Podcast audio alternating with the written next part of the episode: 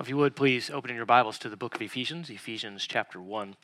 Uh, if you follow along, I'm, I'm, going to be reading the entire chapter. I'll really be discussing verses 15 through 23, but it seems best to place everything in context as Apostle Paul lays out the, the, riches, the beauty of our salvation, and then also the prayer that he prays in light of the riches that we have received, that we might truly be able to understand them. And certainly as we press into this new year, that's our passion, our desire, that we would know the greatness of what has been given to us in Christ, and that we would live out those truths in the power of the Spirit of God. So, Ephesians chapter 1, beginning in verse 1. Paul, an apostle of Christ Jesus by the will of God, to the saints who are at Ephesus and who are faithful in Christ Jesus Grace to you and peace from God our Father and the Lord Jesus Christ. Blessed be the God and Father of our Lord Jesus Christ, who has blessed us with every spiritual blessing in the heavenly places in Christ, just as he chose us in him before the foundation of the world, that we would be holy and blameless before him. In love, he predestined us to adoption as sons through Jesus Christ to himself, according to the kind intention of his will, to the praise of the glory of his grace, which he freely bestowed on us in the beloved. In him we have redemption through his blood, the forgiveness of our trespasses, according to the riches of his grace, which he lavished on us. In all wisdom and insight, he made known to us the mystery of his will, according to his kind intention which he purposed in him, with a view to an administration suitable to the fullness of times. That is the summing up of all things in Christ, things in the heavens and things on earth. In him also we have obtained an inheritance having been predestined according to his purpose, who works all things after the counsel of his will, to the end that we who were the first to hope in Christ would be to the praise of his glory. In him you also, after listening to the message of truth, the gospel of your salvation, having also believed, you were sealed in him with the Holy Spirit of promise, who was given as a pledge of our inheritance, with a view to the redemption of God's own possession to the praise of his glory. For this reason, I too, having heard of the faith in the Lord Jesus which exists among you and your love for all the saints, do not cease giving thanks for you while making mention of you in my prayers, that the God of our Lord Jesus Christ, the Father of glory, may give to you a spirit of wisdom and revelation in the knowledge of him. I pray that the eyes of your heart may be enlightened, so that you may know what is the hope of his calling, what are the riches of the glory of his inheritance in the saints and what is the surpassing greatness of his power towards us who believe. These are in accordance with the working of the strength of his might, which he brought about in Christ when he raised him from the dead and seated him at his right hand in the heavenly places, far above all rule and authority and power and dominion, and every name that is named, not only in this age, but also in the one to come. And he put all things in subjection under his feet, and gave him as head over all things to the church, which is his body, the fullness of him who fills all in all. And it's the time of our elders retreat in which we gather for fellowship and prayer, accountability, evaluation, and even planning for the future. As always, it was a sweet and encouraging time as we talked through the things that the Lord has done, the ways that He has strengthened and encouraged us individually and as a church over the past year. And we're delighted at the generosity, the vibrancy, the diligence, and the faithfulness of this growing body. We're thankful for the ways in which the Lord has protected our unity. He has given us good hope by His grace.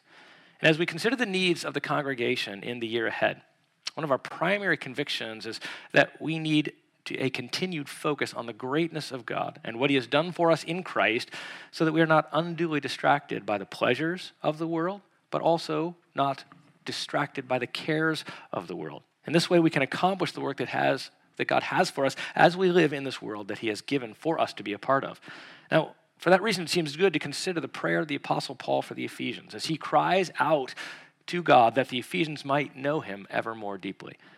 Studying Ephesians 1 this morning, therefore, accomplishes two vital necessities. It keeps us focused on the person and work of Christ, and it reminds us that prayer is an essential foundation for the successful accomplishment of God's work through his church. So, what we'll see this morning is that prayer is an essential part of God's work in enabling the believer to understand and apply the riches of the salvation that we have received in Christ. Prayer is an essential part of God's work in enabling the believer to understand and apply the riches of the salvation that we have received in Christ. God's work goes forth through the prayers of his people. Now, as we read in the book of Ephesians, as we come to verse 15, Paul has already laid out the work of God in election and predestination. That God has chosen us from before the beginning of time, that He has set His love upon us, that we would come into a saving relationship with Him, a depth and an intimacy of relationship which we will then experience for all of eternity. Paul then has worked his way through the work of Christ and salvation, the ways that Christ has given his life, has poured out his, his blood for us that we might have redemption, that we might be saved, and that we might hear then the message of that truth. And hearing it that by the work of the Spirit of God, we would then be able to enter into a relationship with God through Christ, and that the Spirit Himself seals us and preserves us unto the time of Christ's return. So, really, He's laid out, Paul's laid out the Trinitarian work of salvation God in His plan, the Spirit, or the, the Jesus Christ in the work that He's accomplished on our behalf, and then the Spirit of God as He takes that work and applies it to our hearts and then protects and preserves us so that we might be, be, be safe in this world confident and, and absolutely convinced that we will remain walking faithfully with the Lord until he returns again. So this morning we're going to look at verses 15 through 23, really kind of an overview of them that we might, might just be in awe of the work that God has done, but that we also might emulate this prayer. This is really, as we, as we begin in verse 15, this is a prayer of the Apostle Paul that flows out of his joy and delight at the work of Christ. And it's a prayer that we would know and understand this work ever more deeply. This is what Christians do. We, uh, everything that we are, all that has happened to us is, that is beneficial comes through the person and work of Christ. And so our primary prayers, although at times we pray for, for physical needs, these are appropriate to do, our primary prayers are built around the issue of knowing and loving Christ on the basis of what he has done. So this morning we'll look at Paul's prayer for the Ephesians in four parts the motivation for Paul's prayer, the attitude of his prayer, the audience, and then the content of what Paul prays for his people. Let's begin with the motivation for prayer. Why is Paul praying this prayer? Verse 15. Paul says, For this reason, I too, having heard of the faith in the Lord Jesus which exists among you, and your love for all the saints, do not cease giving thanks for you while making mention of you in my prayers. Paul says, for this reason. For what reason? Why is he praying? Because he has just gone over the tremendous riches that are found in Christ. And therefore, the prayer that would, in, that would, would ask God to strengthen the hearts of the believers to know and understand that work of Christ is an, it's a necessary prayer. It flows out of the greatness of the riches that we've been given. We cannot afford to lack understanding of the greatness of our salvation. There's a lot of things that we might not understand in this world. There's a lot of things that we won't ever know, things that boggle our minds when it comes to science or the things that, you know, just mathematics or other things that we wouldn't understand. But there is one thing that the Christian must, must be able to understand, and that is the greatness of what God has done, the greatness of our salvation, the person and work of Christ. But this is only, only happens supernaturally. So Paul says, For this reason, I'm going to pray for you that you would know and understand, appreciate, and apply these truths. So the riches that we have received in redemption are the primary motivation for Paul's prayer. And really, that's why we ought to pray. We don't simply pray to get things. We don't pray because we, we want, want our own personal gain. We pray because of the greatness of the salvation that we have received, that we would understand it, that others would understand it, because only as we have that understanding will we truly be able to live in this world in a way that's, that, that is worthy of the calling we've received. It's worthy of the greatness of the salvation that God has provided. This should drive us to prayer, the greatness of salvation. Yes, the urgency of needs, those are important things. But fundamentally, the most important reason to pray is that, is that God has done for us in Christ that which could, we could never have accomplished, that has rescued us from our own sins and has rescued us from eternal hell. So the riches that we have in redemption should be a primary motivation for us to pray the, the joy of that is there isn't any particular circumstance then that needs to motivate us to pray, as though somehow we needed some catastrophe or some difficulty or, or some trial to drive us to prayer. No, the greatness of what God has done is always constant. He's accomplished it fully in Christ. And so, therefore, our prayers pour forth continually on the basis of the riches of what we have received. But it is fascinating that Paul goes on to say, he says, for this reason, because of the greatness of what God has done, the work of God, the work of Christ, the work of the Spirit of God, I'm praying for you. But also, he mentions what he has heard about the, the Ephesians as a reason for his prayer. He says, I have heard of your faith in the Lord Jesus Christ and your love for all the saints.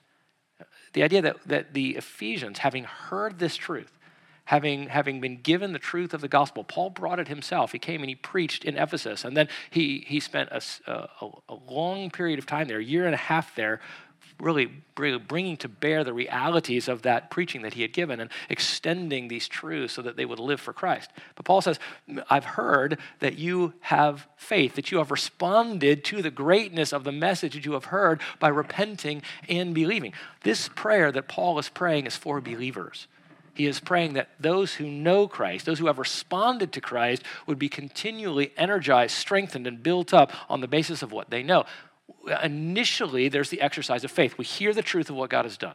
We recognize that because of our sins, we are in need of the redemption, the payment, the price being made for us in Christ to pay for our sins that we could not pay.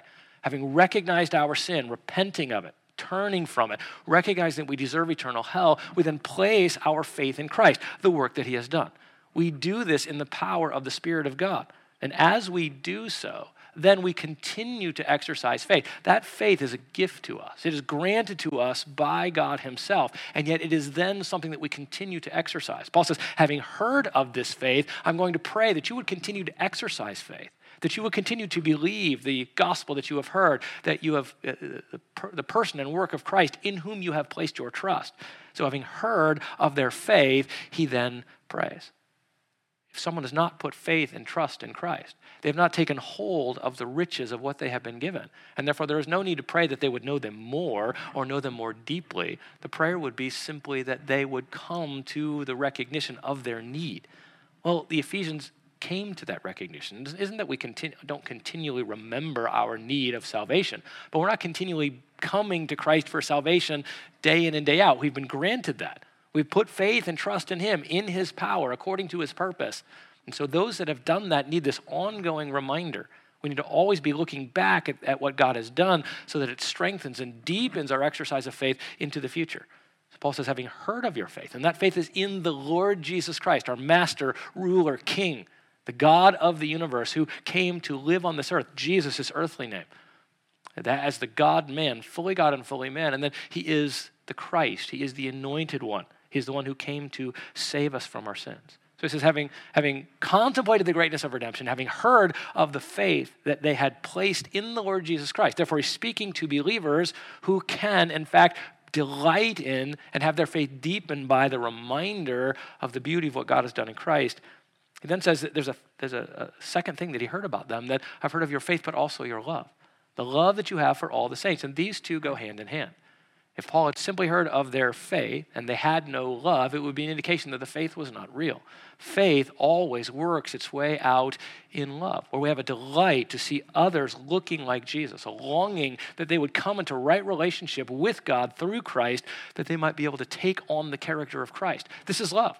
We're willing to do anything necessary to see others looking like Jesus because that is the very reason for which we were created. That is the reason for which the greatness of the gospel was given to us that we might take on Christ's character, making Christ look great, and thus bringing glory to God, whose one longing is to exalt his Son, his greatest and highest desire. The greatest desire of the Father is to glorify the Son, and he does so through the, through the faith believers exercise coming into the family of God, becoming part of then the body of Christ that bring this glory to the Son. So, a love for the saints is an essential outflow, a necessary outflow, and one that will come from a heart that has truly been transformed. And there will be a love for all the saints, not some of the saints. We don't pick and choose those whom we love. Love is unconditional in that sense. When love truly flows from faith, it isn't exercised only towards those that we have a particular affinity for. Love is, is given, is granted to all, and in particularly in the body of Christ, that unique and special love that God has for his people, that we then share for his people, that love is to be showered upon each person in his body. And that's one of the things that we delight in as elders of this church to watch, to, to have heard of. We too have heard of your faith. The fact that you have put faith and trust in Christ, you're exercising that faith, and that you have a love for all the saints. It is a delight to us to see the love of God flowing out of your hearts, continually enveloping those who come, giving out to those who even are, are sometimes difficult, those who are hard to love, which is most of us, all of us at any given time, can be difficult to love. And it is a joy. To hear of your faith, that, that when it is truly reflective of the work of God in our hearts, then our love is not restrained. See, it's human love that can't be poured out to those that don't give us anything in return. It's human love that is only given selectively to those whom we deem to be valuable. It is the love that comes from faith, the love of God shed abroad in our hearts that can and must be poured out on everyone and again, particularly the body of Christ, those whom God has saved, and those upon whom he has placed his unique and special love. Now, you might say, well, well why pray for these things? If, if they already exist, this faith and love, why, why is Paul so passionate to pray? Because although, although these things exist as a result of the work of the Spirit of God in the heart, that true work of regeneration, which, which brings repentance and faith in the first place, the exercise of these things is quickly lost. That is, it, is, it quickly grows, it fades in our own hearts if we are not careful. Certainly, as those who have been saved and regenerated by the Spirit of God, these things are never fully lost. There is true faith exercise. There is love that flows out of us. And yet these things can, can fade when we place our desires, when we get distracted by the things of the world. So Paul prays that they would continue to remember what they have been given so that their faith and love would continue to be poured out at the highest possible intensity. 1 Peter 1:22 Peter prays for for the believers he says since you have in obedience to the truth purified your souls for a sincere love of the brethren, fervently love one another from the heart. So we must never stop praying this prayer that we would continue to exercise the faith that God has given us, that we would continue to pour out the love that has been shed abroad in our hearts, because these things can fade. The world can distract us, and so we begin to get bitter or angry. We begin to selectively place our love only upon those who seem to be giving back to us. Our faith is, is only exercised at times of greatest need instead of continually, where we are always recognizing that when things are good, when things are difficult, that we take the truths of the Word of God, we believe them, and we put them into practice. And so we, as Paul prays for the Ephesians, so we as elders have prayed and do pray for you as a congregation, and we encourage you, we urge you that you would pray the same prayer. That you would pray that the, the, the faith and love that are in Christ Jesus would be continually expressed through this congregation. These things are supernatural. That is why we pray for them. They do not happen naturally. They're not something that happens simply according to our own effort, our own willpower. It's the Spirit of God that enables us to exercise faith and love. And so the foundation of the pursuit of those things is always prayer. Where we are recognizing our neediness, we're crying out to God for the supernatural work that only He can do through the truths of His Word to bring about this faith and love. That's Paul's motivation. And that is our motivation for prayer at all times that God would do his work, that he would be glorified, that his people would exercise the faith and love necessary to carry out the work that God desires to accomplish. And it's our longing that that would be the case in this coming year. We will not continue to exercise faith and love in, in light of, in a response to the riches of our redemption, if we do not pray. And if the Spirit of God isn't powerfully enabling us to accomplish that, we are in desperate need of the work that only the Spirit of God can do. Well, next we have the attitude of Paul's prayer. Just as I pray these things, right, and he says, I do this uh, having heard of the faith in the Lord Jesus which, which exists among you. He says, verse 16, I do not cease giving thanks for you while making mention of you in my prayers. He was eager to do this. Too often in prayer, we can view it as a chore, perhaps, something that is something that's difficult for us, or something that you know we have to get to so we can get to the rest of our day. No, prayer becomes, should become for the believer a delight. Why? Because there's a real God to whom we actually pray, who actually accomplishes His work through prayers. He uses the prayers of the saints. It's not our power; it's His but we take hold of that. We petition Him for that. We are part of His purposes as we pray that these things would, would happen. We should be eager to pray for one another that we would continue to exercise faith and love. Paul was eager. He says, I don't cease. The idea there is that he never willingly stopped. It's not the only thing that he did. He had a lot of churches to pray for. He was out evangelizing. He had you know, travel to do and things to take care of. But always he returned back as quickly as possible to prayer. And that's the idea. He did not cease. He was eager to pray. He did not view it as a chore to have to pray. And so he longed at, at every opportunity to take the time to pray for the Ephesians, to pray for the other churches. And we do pray. I pray that this would be your passion and my passion this year, that we would be eager to pray, that it would not be a chore for us. It can be, and we have to press through it when it's difficult, when it's early in the morning and we're, we're, we're fading in our attention. There is work that is done in prayer, but it should be eager. We should long to pray because of the greatness of what we've received and the, and, and the work that God will do and the necessity of prayer for that work to go forward. Paul says, I'm eager. I do not cease to give thanks for you. His prayer was thankful. And this is something that we need to remember as well always our prayers are offered up to the Lord with thankfulness. Thankfulness for what He has done, but also thankfulness for the people around us, for the people whom He has saved. Again, even the difficult ones, even the ones with whom we have wrestles, that we are thankful for God's work in them and saving them, but also then in using them to pour out their giftedness into the body that we might grow and that the work of God might go forward. We are to be thankful. Paul says, I don't cease giving thanks for you. Paul says this in many places in, in his epistles. Philippians 1. He says, I thank my God in all my remembrance of you, always offering prayer with joy in my every prayer for you all. And that's the challenge. Too often, my prayers are not joyful enough. They're not directed by faith to, to the delight in people that God has, the delight that, that, that motivated him to send his own son to die that we might come into right relationship with him. This is a joy and a thankfulness that are Holy Spirit empowered and yet are to be part of our prayers at all times. These are things that we need to have discipline to exercise as a discipline of being joyful, of not allowing ourselves to be apathetic in prayer.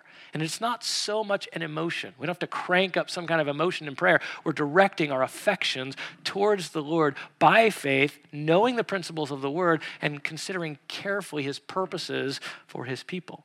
This enables us to be thankful, it enables us to be joyful. First, for what God has done, and then to be thankful for God's people and how God is working in and through them. Paul says, With eagerness I am praying, I do not cease. And I am praying thankfully, thankfully for the people, and thankfully to God for all that He has done. And then I think there's a consistency that is pictured here. As he has this eagerness, he says, while making mention of you. This, this is his present tense way of saying, I'm doing this continually. It is my desire to be thankful but this is done on a consistent basis, not a one time prayer for them. The idea is that he's constantly bringing them before the Lord in thankfulness, praying for their needs, but also praying that they would respond in, in wisdom, in grace, in power to the, to the greatness of the salvation that they have received. Now, I need to remind you that in the book of Ephesians, Ephesians is a prison epistle. That is, Paul is writing from prison. And as he does so, he's not whining and moaning about his estate, what's happening to him in prison. He's taking the opportunity that he has, really being set aside from other work that he could be doing. So he's doing the work of prayer. And this is important for us as well. Sometimes we look at uh, on prayer just maybe simply as a chore or something that, that you know has to be accomplished. Yet Paul is instead of being concerned about his circumstances, he has taken the opportunity in his difficulty to turn that back around to prayer. I don't know what's going to happen this year. I don't know what's going to happen to you. I don't know what's going to happen to, to, to my family or even to us as a church. I do know this that there is nothing that could happen to us that should keep us or that can keep us from prayer. There's other things that you can't do. Sometimes in, in the history of the church, people have had their Bibles removed. They get placed into prison, and so they have no opportunity for the scriptures. Yet no one can take from us the privilege of prayer. And too often we get caught up in our circumstances, discouraged and frustrated. We don't think about other people the way that we ought. We don't remember the goodness of what God has done for us in Christ. And so we're not motivated to pray and we waste our time. So much time wasted in our anxiety, in our worry, in our complaints, in our frustration, in our pursuits of things that are not necessary. We need to take that time and we need to pray. Samuel said this to the people of Israel in 1 Samuel 12 23. He said, Moreover, as for me, far be it from me that I should sin against the Lord by ceasing to pray for you, but I will instruct you in the good and right way. That's a powerful thought. The idea that the sin of omission, that we would refuse to pray, that we would not pray, that we get distracted from praying, really is a sin against other people because we are called to love them. We are called to, to uh, stimulate them to love and good deeds, and that all begins, every bit of it begins with prayer. This is certainly challenging. It's challenging to you, it's challenging to myself as I consider all of the things that go on in a day and in my life. And yet, this, this is something that motivates my thinking that I would not sin against you, that I would not sin against my family, that I would not sin against the missionaries that we support, uh, the others around the world by refusing to pray for them. So that is Paul's attitude. And now, his audience. Who is he praying to? This is important. We'll just mention it uh, in, in passing. We won't dig deeply into it. But it's a fascinating statement that he makes here in verse 17. He is praying, verse 17, to, he says, that the God of our Lord Jesus Christ, the Father of glory, may give you. It's important for us to remember that we're not praying to ourselves. We're not praying to some, some, some you know, vague deity. We are praying specifically to the God of the Bible and specifically to the God of our Lord Jesus Christ. What Paul highlights as, as we consider the audience of his prayer, the one to whom he is praying, is the Father's relationship to the Son. That's the idea here, that they have been eternally related as the Trinity, Father and Son, and the Trinity fully, Father, Son, and Holy Spirit. That the Son is, is beloved of the Father, and as the Son takes on flesh in the incarnation and comes to live upon the earth, that the Father's relationship with him is such that that love continues. Really, that what the Son is doing is in light of love of his Father, the Father's love back to the Son, so that he might accomplish the work of redemption, so the Father would give to the Son the love gift of, the, of, of a redeemed people. So this relationship is highlighted. Everything that God is doing begins first with his love for the Son and his desire to see his Son glorified. That's why Paul prays to the Father, who is the, the God of our Lord Jesus Christ. Their relationship is highlighted. Yes, God's relationship with us is vital. Yes, we need to recognize and remember that God has poured out his love upon us, but that is all through the Son. That is all as a result of his love for, his desire for the Son to be glorified. That intertrinitarian relationship and love which has existed from before the beginning of time and will exist into eternity future. That is the God to whom we pray, and we need to remember this. We pray to the God of our Lord Jesus Christ. All of that, of course, is, is, is, has the Spirit underneath it. The Spirit is the member of the Trinity who, who pushes glory to the Father and the Son. So even as the Spirit inspires this to be written, he inspires Paul to write, exalting the Father through the Son, while himself remaining, as it were, in the background, underneath all of that. It is the Spirit of God that enables us to understand these truths.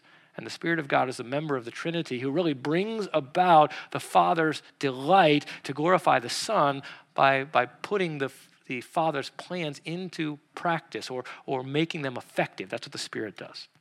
So Paul prays to the God of our Lord Jesus Christ. Remember, when Jesus was on earth, the Father affirmed this reality of the belovedness of his Son and that everything was to be focused on the Son. Luke 3.22. The Holy Spirit descends. This is Jesus' baptism. He comes out of the water. The Holy Spirit descends upon Christ in bodily form like a dove, and a voice comes out of heaven saying, You are, this is the Father speaking to the Son, you are my beloved Son, in you I am well pleased. He announces this to all who are around so that all of the focus would be and will be placed back upon the Son so that the, the glory of God might be, might be exalted because the Son is receiving the glory and attention that he deserves. Notice here he says, The God of our Lord Jesus Christ, the Father of glory. He is full of power, might. He is full of grace and love and truth. This glory is, is doxa in the Greek, a weightiness, a weight, a brilliance that is, is reflected in the weightiness of his value the value of his character, the value of his person. We always and ever exalt God in his glory, not looking for our own. 1 Corinthians or 1 Chronicles 29 11. Yours, O Lord, is the greatness and the power and the glory and the victory and the majesty, indeed, everything in the heavens and on earth. Yours is the dominion, O Lord, and you exalt yourself as head over all. The Father is to be glorified. Paul, in his prayer, reminds us, reminds the Ephesians, and, and gives back to God the glory that he deserves by saying, You're the Father of our Lord Jesus Christ. He is the Father of glory, the one who deserves all honor, all praise. Everything is from him, through him, and back to him. This is our one purpose for living that the Father is glorified. And this comes through our repenting and believing, trusting in the Son, in the power of the Spirit of God. Well, that's the audience always and ever we remember to whom we are praying. The Father who loves his Son and sent his Son to ultimately bring him glory by, by redeeming a people for his own possession. And then that he is, he is deserving of. He, he must receive all of the glory in everything that we do. And this, again, is supernatural. If we do not pray these things, if we do not call out to that, to our very Father, that these would be accomplished, we will get distracted and we will seek the glory, or that glory will be placed in an institution, say, say, Grace Community Church, or in some work that we're trying to do, rather than in the Father, the God of our Lord Jesus Christ, the Father of glory. Well, now, the content. What does Paul pray for them? Verse 18, really in the middle of verse 17. That the God of our Lord Jesus Christ, the Father of glory, may give to you a spirit of wisdom and revelation in the knowledge of Him. Really, this is the overarching presentation of the prayer. The rest of it really fleshes out what this means. What Paul longs for is that the people of in Ephesus and, and that we as the church of God would have an ever increasing understanding of who God is this is the essential work of the Christian. It's the work of the Spirit of God through the Word of God that we would ever increase and deepen in our knowledge of who God is. He says He may give you a spirit of wisdom, a spirit of revelation. In what? In the knowledge of Him. What is wisdom? The, the, the true knowledge about God, the content of who God is, of what God has done. In this context, the idea of wisdom is not so much the application of the truth as it is the, the knowledge of, of, the, of, the, of the details of who God actually is. To have wisdom to know the character and nature of God and to actually understand that. That is true wisdom. The fear of the Lord and understanding of who He is, His character and nature, understanding of what He has done, that is the beginning of all true knowledge. To know Him to understand who he is. And this is spiritually discerned, which is why Paul prays for it. So we must have this wisdom. We must know who God is. It says that it would give them a spirit of wisdom and revelation. I think we, we have here a, a combination. This often happens in Scripture where it's, it's both the human spirit and mind here. That is their inner man. He's going to pray that the eyes of their heart would be enlightened. So the idea of spirit here combines both our own inner man, our mind, our will, and our affections, but only it is viewing our inner man in light of the work of the Spirit of God within it. Because there's much discussion. Well, is this talking about human spirit? Is it talking about the Spirit of God? It is clearly talking about both. This concept is the idea that believers have their inner man strengthened, empowered, and enlightened by the Spirit of God. And so, ever and always, the inner man of the believer is viewed in light of the work of the Spirit of God in his inner man. They cannot be separated because the Spirit is always and ever at home, living in the heart of the believer. They are forever, eternally joined. And so when we speak of the Spirit, the inner man of a believer, we're always speaking of the work of the Spirit of God within the inner man, having washed it clean and now residing in, in the heart of the believer, strengthening and empowering everything that the believer does. We must understand this. Nothing that the believer does does he do on his own. There is no spiritual ability apart from the work of the Spirit of God.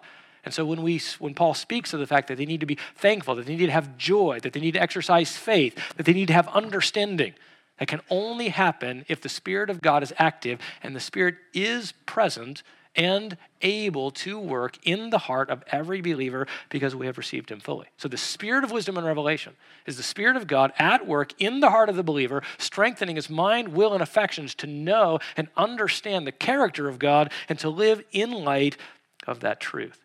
This is true for every believer. Thus, everything that the believer does that pleases and honors God is a supernatural work of the Spirit of God. Although we put in effort, although we read the Bible, we go to church, we exert our wills towards these things, it is only because of the work of the Spirit and in the power of the Spirit that we can do this. And it is only the work of the Spirit of God to make true spiritual change. It's a supernatural work, and so we pray for it. It is not accomplished simply by our thinking, our reading, our doing. It is those things always in combination with and undergirded by the power of the Spirit of God Himself. This idea of the Spirit of wisdom and revelation. This is not the revelation of new knowledge given. Revelation is sometimes used that way. Paul uses it in Ephesians 3, where he says, I was given a revelation and I give that to you. But here, because Paul is talking of things that they already know, the idea of a revelation here is that there would be a deeper understanding. Really, we would see this, this idea. Oh, revelation is, is, is revealing, it is making something known. And so, what we have here is, is a making known the riches and the depths of what Christ has done. This isn't new information given. Paul just gave the information. There's nothing new to be added to the gospel, nothing new to be added to what is in the pages of Scripture. But we must have an increasingly deeper understanding of those truths. And that's what Paul is talking about here a revelation. Really, we would call this illumination, where the Spirit of God enables us to understand these truths in an ever increasing depth so that we can live them out to uh, an, an ever increasing, an ever increasing power, an ever increasing effectiveness. And so he is praying that our inner man would be absolutely transformed in an ongoing way to know, to appreciate the, the person and work of Christ, the character and nature of God, so that a true fear of the fear of the Lord motivates us to accomplish the work that God has given us to do. And it is the Spirit of God who accomplishes this work.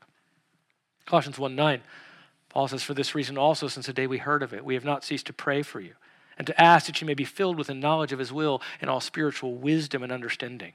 We must have the Spirit so that we can have true wisdom and understanding about what God has for us. So that's the overall content of the prayer that our hearts would have the Spirit of God's work so that we would constantly be deepening in our understanding of who Christ is and what He's done. And this is an ongoing subjective work. That is, that the Spirit of God takes the objective truths and the principles of Scripture, and every moment of every day, He is strengthening us and empowering us as, as those principles are, are brought, to, brought to strengthen our mind, will, and affections.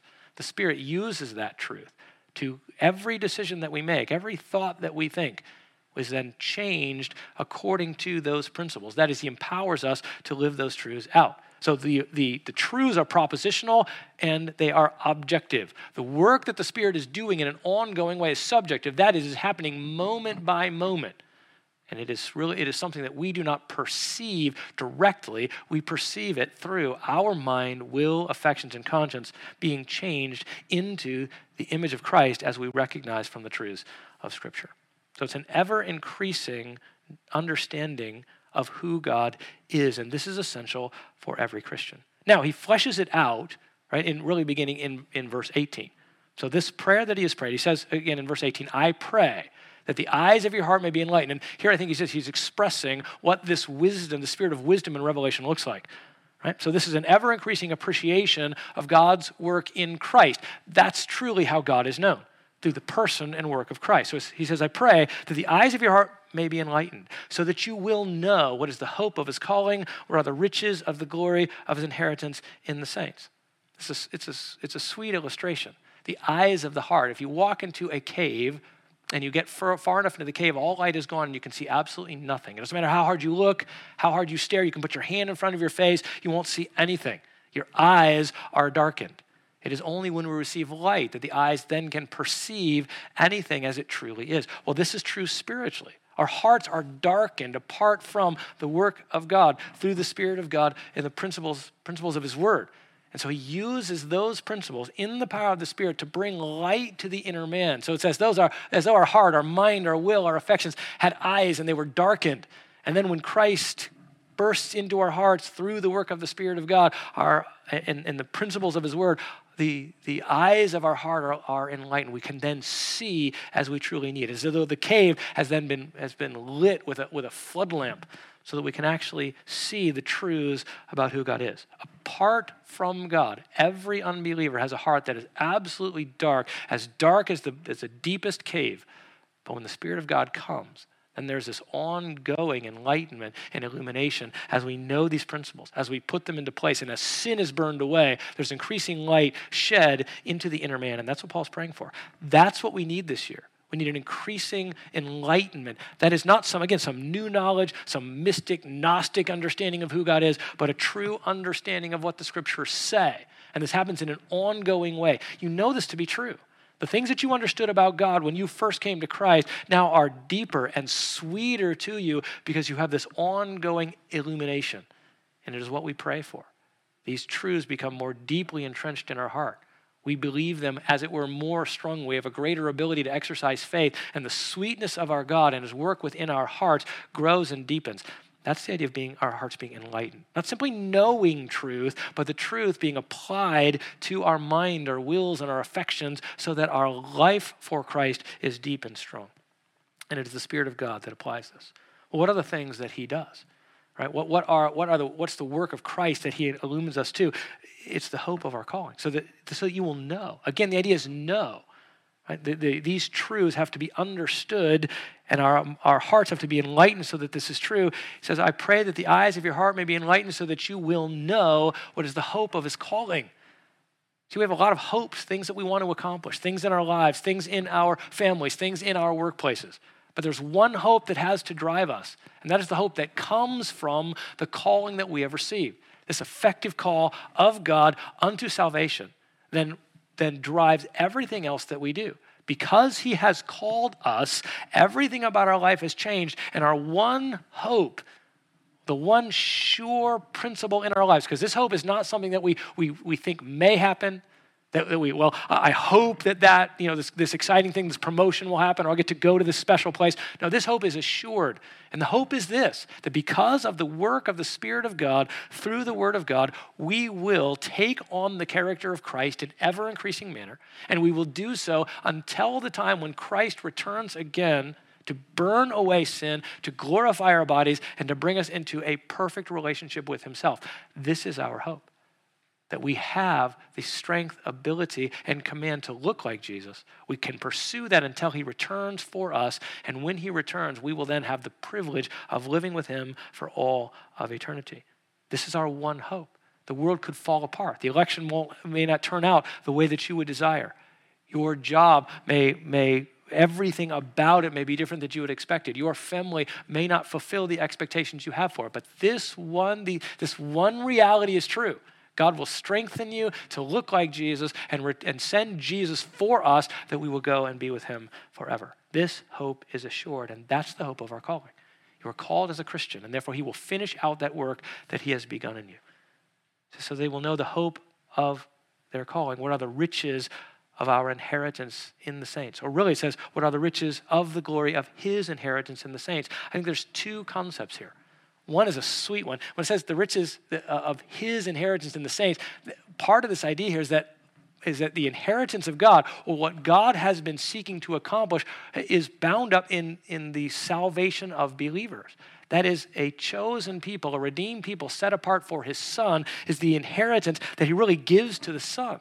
And so the Father, in accomplishing the work of redemption, is, is carrying out, is receiving an inheritance through the very work that Christ provides or that Christ accomplishes in bringing, in bringing the, a redeemed people to himself. And that inheritance, that those saints, he gives to his son as a gift. And then bound up in all of that is when we, because we are in union with Christ, the inheritance that we receive are all the riches of Christ himself. 1 Peter 1 3 through 5. Blessed be the God and Father of our Lord Jesus Christ, who according to his great mercy has caused us to be born again to a living hope through the resurrection of Jesus Christ from the dead, to obtain an inheritance which is imperishable and undefiled and will not fade away, reserved in heaven for you.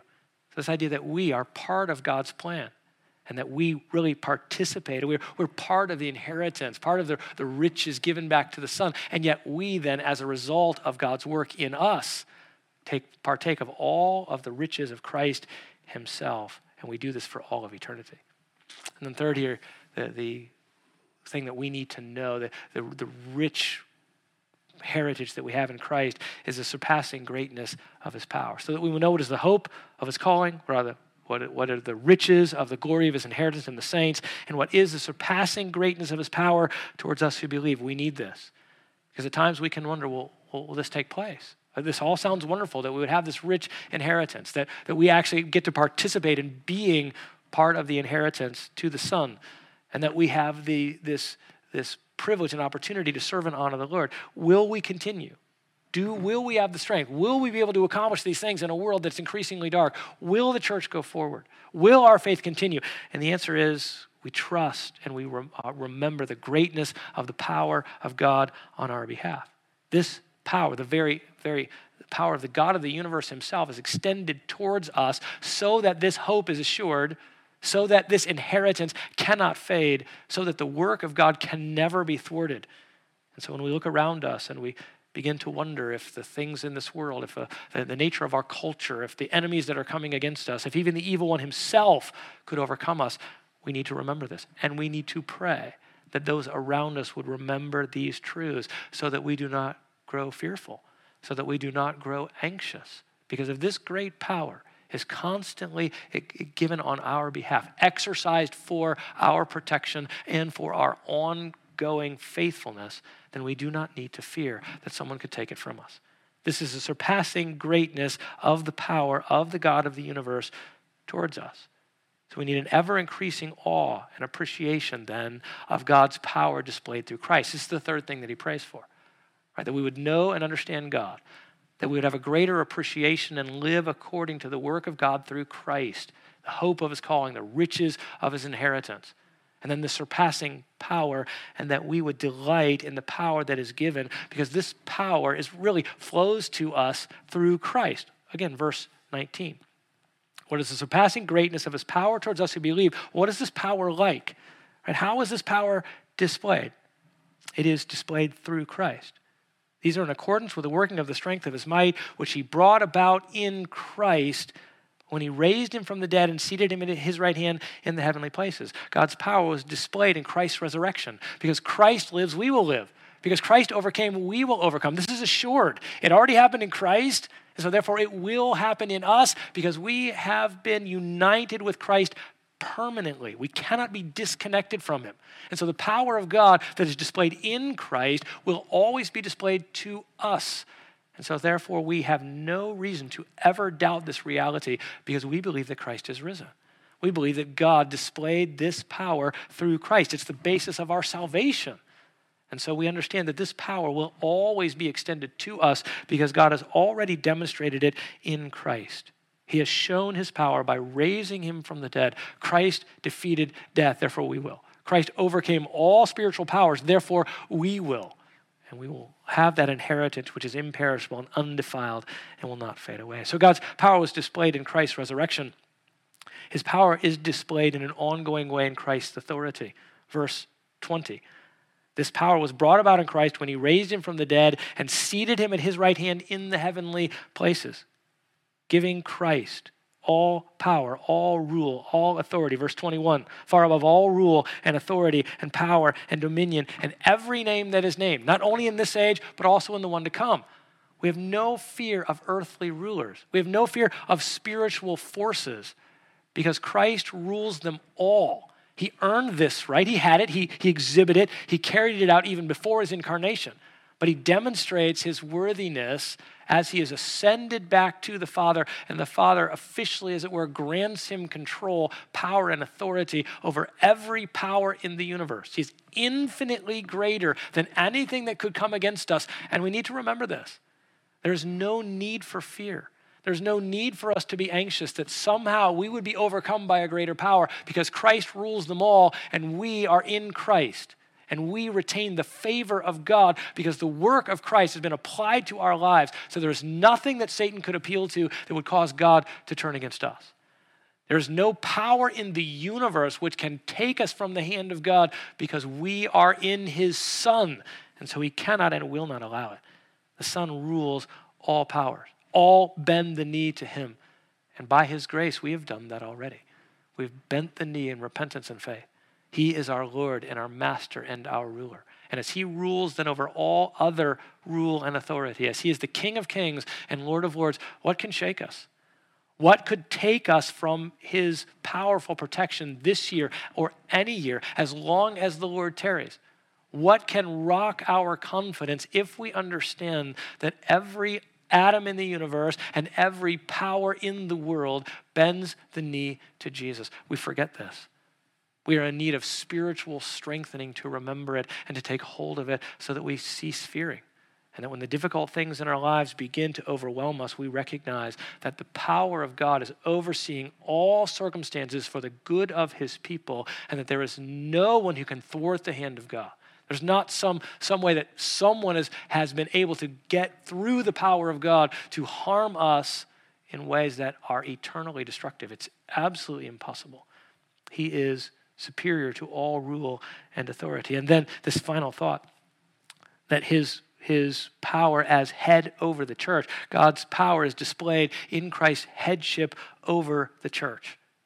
Verse 22. He put all things in subjection under his feet. He gave him, Christ, as head over all things to the church. This Almighty One, this powerful ruler, is ruling over the church. He is the one who's directing the church so we cannot be defeated. He is the one who's protecting the church so it cannot be harmed. He is the one who is empowering the church so it can accomplish its work. So, this very specific statement that although he rules over everything, he has a very specific role in being the head of the church, the one who directs it, guides it, empowers it, and commands it. And this is the greatest comfort to us. I don't run the church, the elders don't run the church. There's not some other external power that runs the church. Christ rules the church, and so it will prevail. As we seek Christ, as we are strengthened and empowered to honor Him and please Him, His headship over the church will enable us to accomplish the work that has been given. And nothing can thwart that. No, no, no problem in our country, no, no building difficulty, nothing can overcome the headship of Christ over His church. And then the, the beauty of what the church is, verse 23, which is His body. We are the very body of Christ. We are accomplishing his work. We are in his family. We have been given this work to do as an extension, as Christ remaining in this world through his people. We accomplish his work. We are the fullness. This is so fascinating. His body, his church, is the fullness of him who fills all in all. This is all Christ is doing. The church is what Christ is doing, winning a redeemed people to himself and then using them to accomplish his purposes. That's the fullness of what he's doing. He's not doing anything else. The church is the work of God, the fullness of what God is seeking to accomplish. So, why wouldn't we give all of our time, all of our lives, all of our effort poured into the church? Because it is Christ's fullness. It is not as though we're looking for something else. Christ will be fulfilled in some other way, in some other thing that we might do. He is fulfilled in his church. This is a tremendous privilege that we would be called, that the church would be called his fullness. He is the one who rules it, he's the one who protects it, he's the one who guards it. And we then are the fullness of the work that he is doing. And yet, as we understand that that fullness, which is the church, is not finished in its work because there are more people that will become part of it. He will return when our work is done, when all who are to believe in him will and do. But until that time, we are the church is being built so that we might express properly the fullness of Christ. So that's that's our goal this year. That we would have a an ever increasing understanding of God, an ever increasing understanding of the work of God in Christ, an ever increasing understanding of the power of God exhibited for his people so that we can accomplish the work that God has given. And so, just a, a couple of closing thoughts. How will we pursue this? How, how do we practically take these truths and, and, and, and dig them deeply down into our experience this year? I don't have anything radical for you. I don't have some kind of new 10 step plan to, you know, knowing, having our eyes be enlightened. As Paul prays these things, he is praying that we would pray. And so I urge you that you would begin this year by carving out more time. That you would, you would look for ways that you can not just do, do be praying throughout the day as you must and as we need to, but that you would be creating time to, to have those deeper, longer periods of time where you are praying these things for God's people that you are praying for the spiritual health and growth of the church. Imagine if each one of us would dedicate our time every day, a, a, significant period of time, to praying for the spiritual growth and depth of the church. We would see a transformed church this year. But it's going to take time. You, you, I hear so many people. I don't have time. I, I, I'm busy. I, I, I have a hard time carving out, you know, the time to pray. The Apostle Paul was a busy man. The Lord Jesus was incredibly busy. And yet he chose to carve out time to pray. So, whatever it is, if you pray much now, pray more. If you pray little now, pray more so that you might pray much. There's no time frame, I'm not prescribing a certain amount of minutes. I'm prescribing more because that's what Scripture prescribes a continual, ongoing growth and depth in our prayer. This, of course, leads us then, then to the Word of God. You can't pray effectively unless you know these truths. Paul is praying that the eyes of their heart would be enlightened to the things that they already know. The Spirit of God does not impart new information to you so that you can be strengthened. He illumines the information that you already have, the truth that you already know. So we put into practice by reading, studying, memorizing, meditating, and applying the Word of God. That's how this prayer goes forth. That's how it's activated is that we know these truths and that the Spirit of God then illumines them to us. He does not illumine truths that you have not read, that you are not pursuing. As you do that, you are able to understand and apply them. So, yes, prayer and the word, but also fellowship. Being with God's people who strengthen and encourage and deepen you in these truths, talking of these things, encouraging one another this is vital that we gather together so that we can be strengthened. It is a means that God uses so that the Spirit of God will take the Word of God and make it active. We must be with God's people.